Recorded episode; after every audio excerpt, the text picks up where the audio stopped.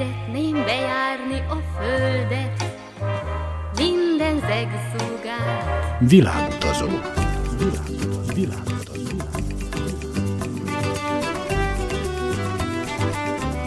Barangoljon varázslatos tájokon az Újvidéki Rádióval. Kedves hallgatóink, Önök a Világutazó 168. műsorát hallgatják, a mikrofonnál Trifkovics Rita, a zenei szerkesztő Szikora Csaba.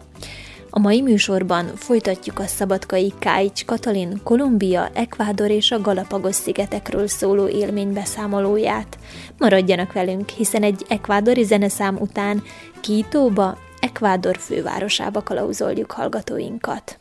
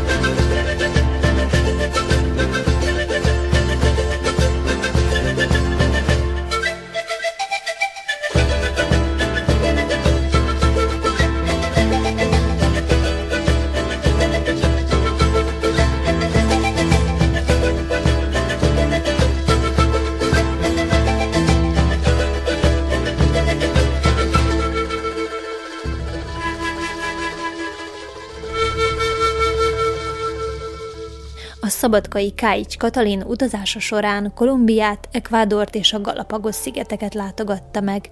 Az előző két műsorunkban kolumbiai kalandjairól számolt be. Ma Ekvádor fővárosáról, Kítóról mesél Madára Nikó kolléganőmnek. Az Ekvádori Köztársaság egy dél-amerikai ország, amely északon Kolumbiával, keleten és délen Peruval, Nyugaton a csendes óceánnal határos. Hozzátartoznak még a Galapagos szigetek a csendes óceánban. Ekvádor fővárosa, Quito, másfél millió lakosával az ország második legnagyobb városa.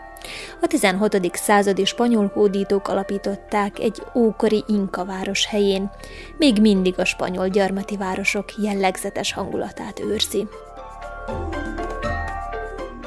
Ekvádor fővárosa a kontinens legnagyobb és legtisztábban megmaradt történelmi központjával büszkélkedhet. Az európai és belföldi építészeti stílusok keveréke jellemzi, sok templom, múzeum és gyarmati kastély övezi a macskaköves utcákat. Quito, ugye Ekvádor fővárosa, egy, egy fantasztikus útvezetőnk volt. A magyarországi útvezető is megállapította, aki most már 20 éve vezeti a különböző helyekre a különböző turistákat, hogy nem találkozott még ilyen, ilyen kedves, kellemes, nagyon sokat tud, de azt a sokat úgy tudja előadni, hogy az nekünk nem teher, hanem be tudjuk fogadni. Williamnek hívták, ő volt az, aki eh, egész ekvátori utunkon elkísért, és rengeteg mindent hívta föl a, a figyelmünket. Itt ittam először életemben sárga paradicsom levet mondta, hogy ittam már, mondtam, hogy nem, azt mondja, kóstoljam meg, tele van mindenféle vitaminokkal, nyomelemekkel, semmi köze nincs a piros paradicsomhoz, tehát ízben, és tényleg nagyon finom, és e, itt ittunk e, Ekvátorba e, reggelihez kétszer is, e, és ez se volt eddig jellemző, kókuszlevet. Úgyhogy ez is mondjuk egy ilyen érdekes dolog volt, hogy eddig még soha semmilyen hotelben, pedig hát voltam mindenféle térségben, meg minden, ahol a kókusz meg is terem, de, de így, hogy, hogy a reggelihez a, azok a narancsúz és egyéb mellett ott van, ez is ez, ez ritkán volt. William Kitóban, a fővárosban jártunk ugye először, egy nagyon érdekes város. Képzeljük el egy olyat, hogy minthogyha a Fruska Gora völgyeiben, domborulatain volnának a házak. Nagyon érdekes fekvése van a városnak. Itt is még itt vannak ugye a, a, a magas, magas hegyek. Hát tudjuk azt, hogy 5-6 ezer méter magas hegyek. A Ekvádornak a feléig körülbelül mennek ezek a magas hegyek, és azután eltűnnek. És ami érdekes, hogy itt Ekvádorban ezek a hegyek 5000 méteren, ha le is esik a hó, nem marad meg. Tehát nem úgy van, mint mikor elmegyünk mondjuk most Szlovéniába, vagy ö, Olaszországba, az Alpokba, és akkor lent zöld, meg stb. minden is fölnézöl, és ott vannak a ö, ö, gletszerek és hó, és stb. Itt nincs, itt úgy látszik, hogy amikor leesik a hó, abban a pillanatban el is olvad. Erre példa is volt, mert amikor Riobambába értünk, akkor éppen e, arra hívták föl a figyelmünket, hogy nézzük csak, hogy fönt az 5000 méter magasan, hogy egy picit fehéredik, tehát azt jelenti, hogy esik a hó, de holnap reggelre már ebből semmit nem fogunk, nem fogunk látni.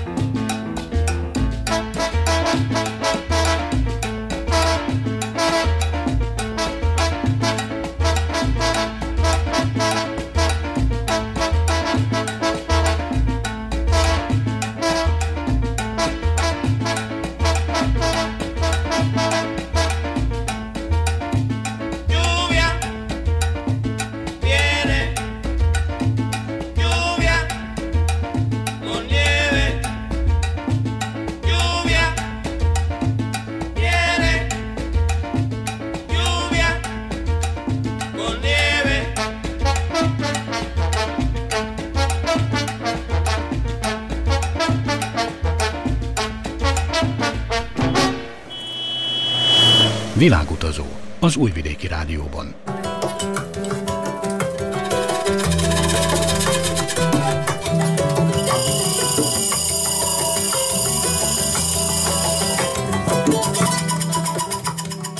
A 2850 méter tengerszint feletti magasságban elterülő Kító a világ második legmagasabban fekvő fővárosa.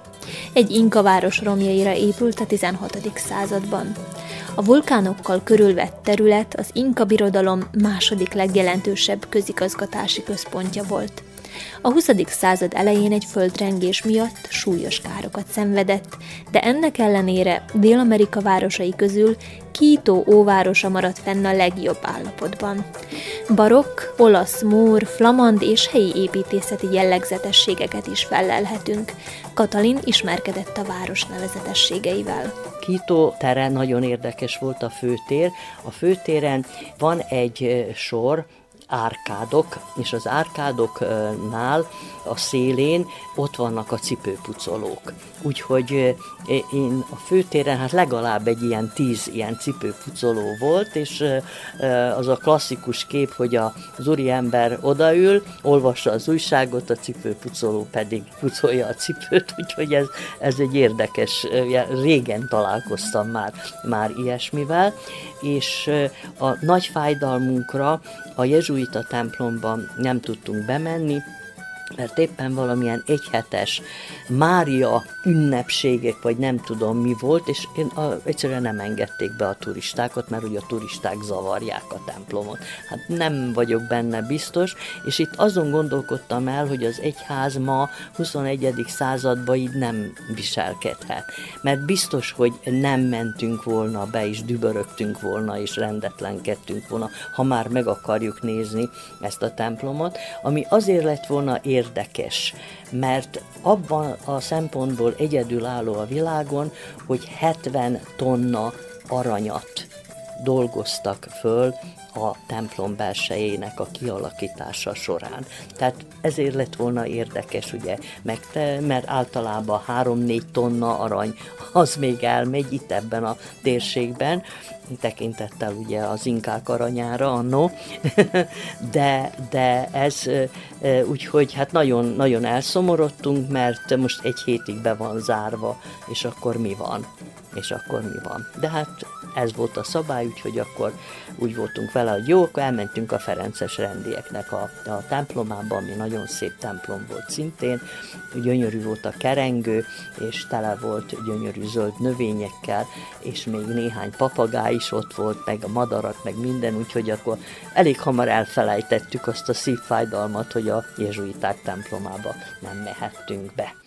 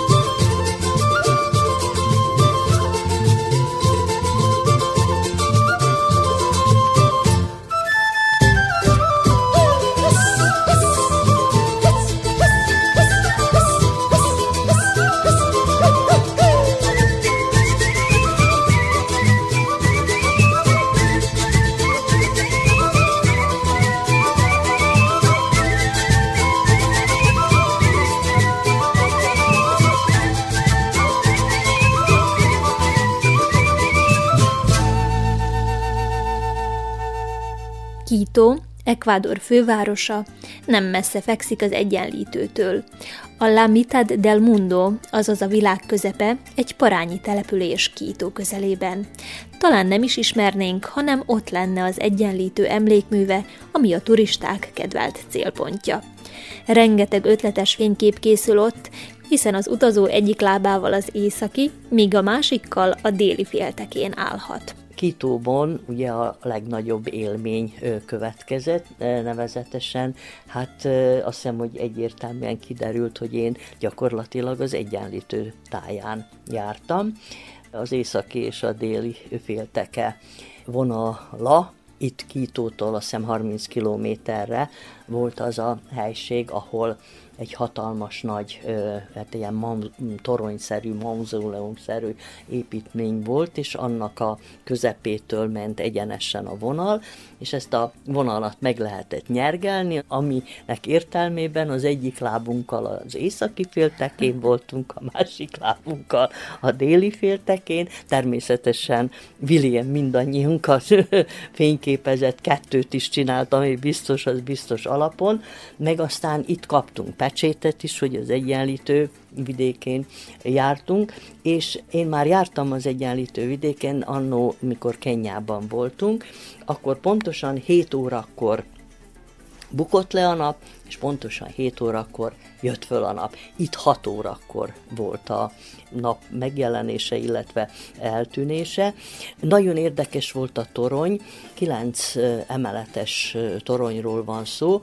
Hát úgy döntöttem, hogy én elindulok, tekintettel az éveim számára, aztán ameddig följutok, de végül is sikerült fölmennem egészen a torony tetejébe, ahonnan egy fantasztikus kilátás nyílott.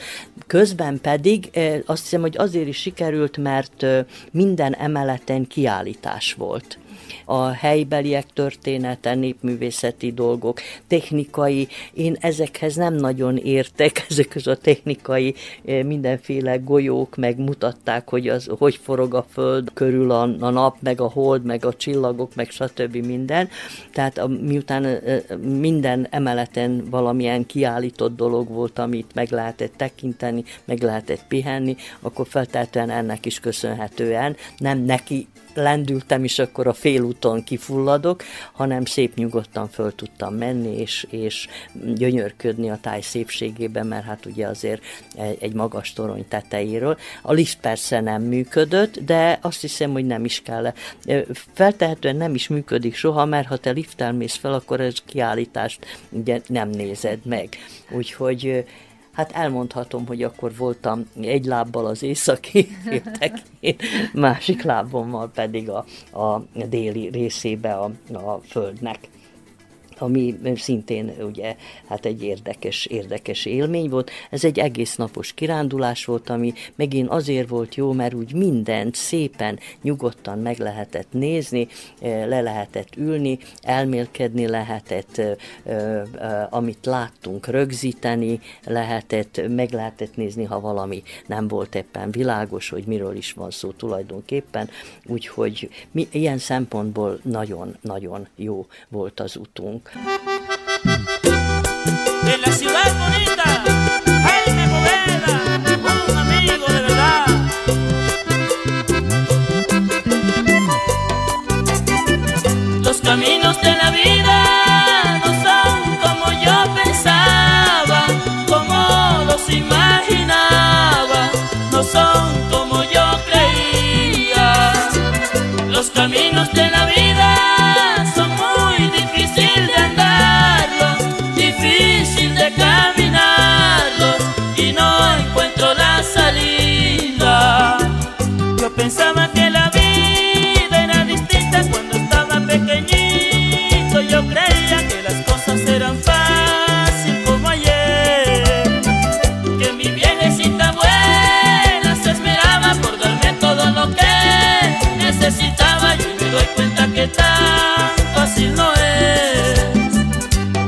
Porque mi viejita ya está cansada de trabajar para mi hermano y para mí y ahora con gusto me toca ayudarla y por mi vieja luchar hasta el fin.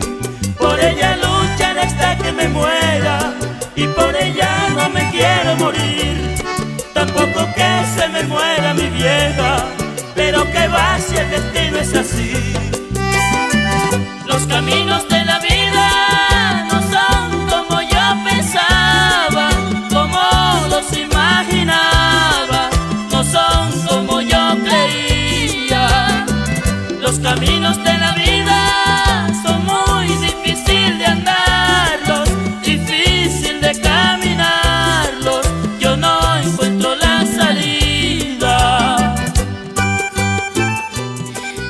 Ekvádor nevének jelentése spanyolul egyenlítő, mivel az egyenlítő vonalán fekszik. Ekvádor gazda kulturális és történelmi látványosságok földje, mindezek mellett egy igazi természeti csoda, a bújott trópusi esőerdőktől kezdve a gletszerekkel borított vulkánokig mindenféle gyönyörű tájra lehet bukkanni. A szabadkai Káics Katalin is kirándult a környéken, Madár Anikó hangfelvétele. Természetesen a Galapagos szigetére egy kikötő városból indultunk. Tulajdonképpen Quito és Guayaquil térségét azt busszal jártuk be, persze megint voltunk fönt 4200 méter magasan. Na most e, ez az Ekvádor, ez egy kis ország, viszont rengeteg minden van kis helyen.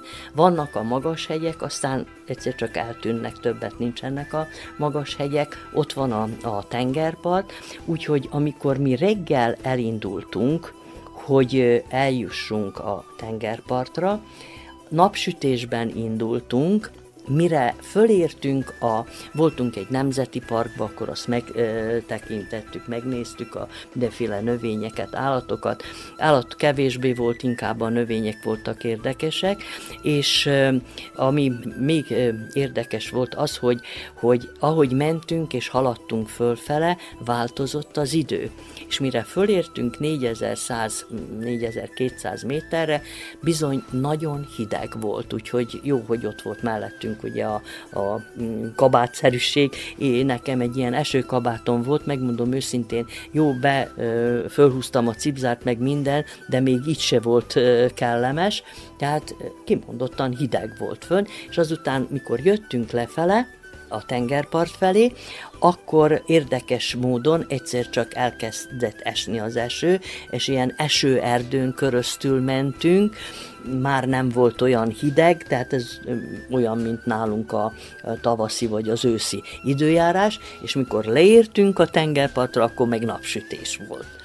Szóval tulajdonképpen a négy évszakot egy nap alatt megtettük. Hál' Istennek az egészségünkre ez semmilyen rossz hatással nem volt, a többiek se panaszkodtak, hogy baj lett volna, de amikor eh, leérkeztünk ugye a, a tengerpartjára, hát az egy nagyon érdekes dolog volt, mert itt eh, kezdődtek a kakaófa ültetvények. Na most tudnunk kell, eh, hogyha nem tudtuk volna, mert én nem tudtam, hogy a, az európai híres nevezetes csokoládégyárak mind Belgiumban, mind Svájcban, Ekvádorból veszik az alapanyagot. Ekvádorban hatalmas nagy kakaófa ültetvények vannak, és hát számozva vannak a különböző típusú kakaók, megvan, hogy melyik a legjobb. Ezek az európai, belga és svájci csokoládégyőrek ezt a nagyon-nagyon elsőrangú kakaóbabot ugye veszik a készítményeikhez, és ezek a hatalmas nagy ültetvények persze magánkézben vannak, ugye nem kell, hogy mondjam, és hát az, hogy, hogy meglátszik, hogy tehát ez a társadalmi különbség gazdasági szempontból ez, ezzel természetesen, hogy találkoztunk, mert például Ekvádorba, hogy ö, utaztunk, mint mondottam, volt ez az egész nap, ö, tulajdonképpen buszba voltunk, kiszálltunk, megnéztünk valamit, mentünk tovább, de olyan szántóföldek mellett is mentünk, ahol ökörrel szántottak még úgyhogy akkor a busz meg is állt, hogy, hogy ezt lefényképezzük, de olyan szántóföldek is voltak, ahol a traktorok voltak, tehát a, a régi és az új az úgy egy helyen, egy kis helyen megtalálható és találkozhat vele az ember, mint ahogy a, az indián asszonyokkal is ugye a képekről ismerjük őket azokkal a fekete kalapokkal, széles szoknyákkal, kendővel beburkolózva, és Például vezetik a szamarat, amelyiknek a hátán ugye mindenféle árucik, vagy pedig fű van, és azt hiszem, hogy Bogotában volt az, amikor fölmentünk az egyik Mária kegyhelyre, és akkor ott ilyen bazárok is voltak, és kérdeztük, hogy hát hogy hozzák föl ide a, a kézműves árakat, árukat, és akkor mondták, hogy a vidéki emberek szamárral jönnek föl. Tehát Bogotába, ezen a kegyhelyen, a bazárba, és hogy tényleg így volt, be is bizonyosodott, mert amikor a bazárban jártunk, akkor éppen akkor jött meg két szamárral négy indián, akik a különböző kézműves termékeket hozták, úgyhogy hogy nagyon érdekes, hogy a 21. század és a, vagy tudom én, hanyadik század az úgy egyszerre nyilvánul meg egy helyen, és a jó megférnek, jó megférnek egymással.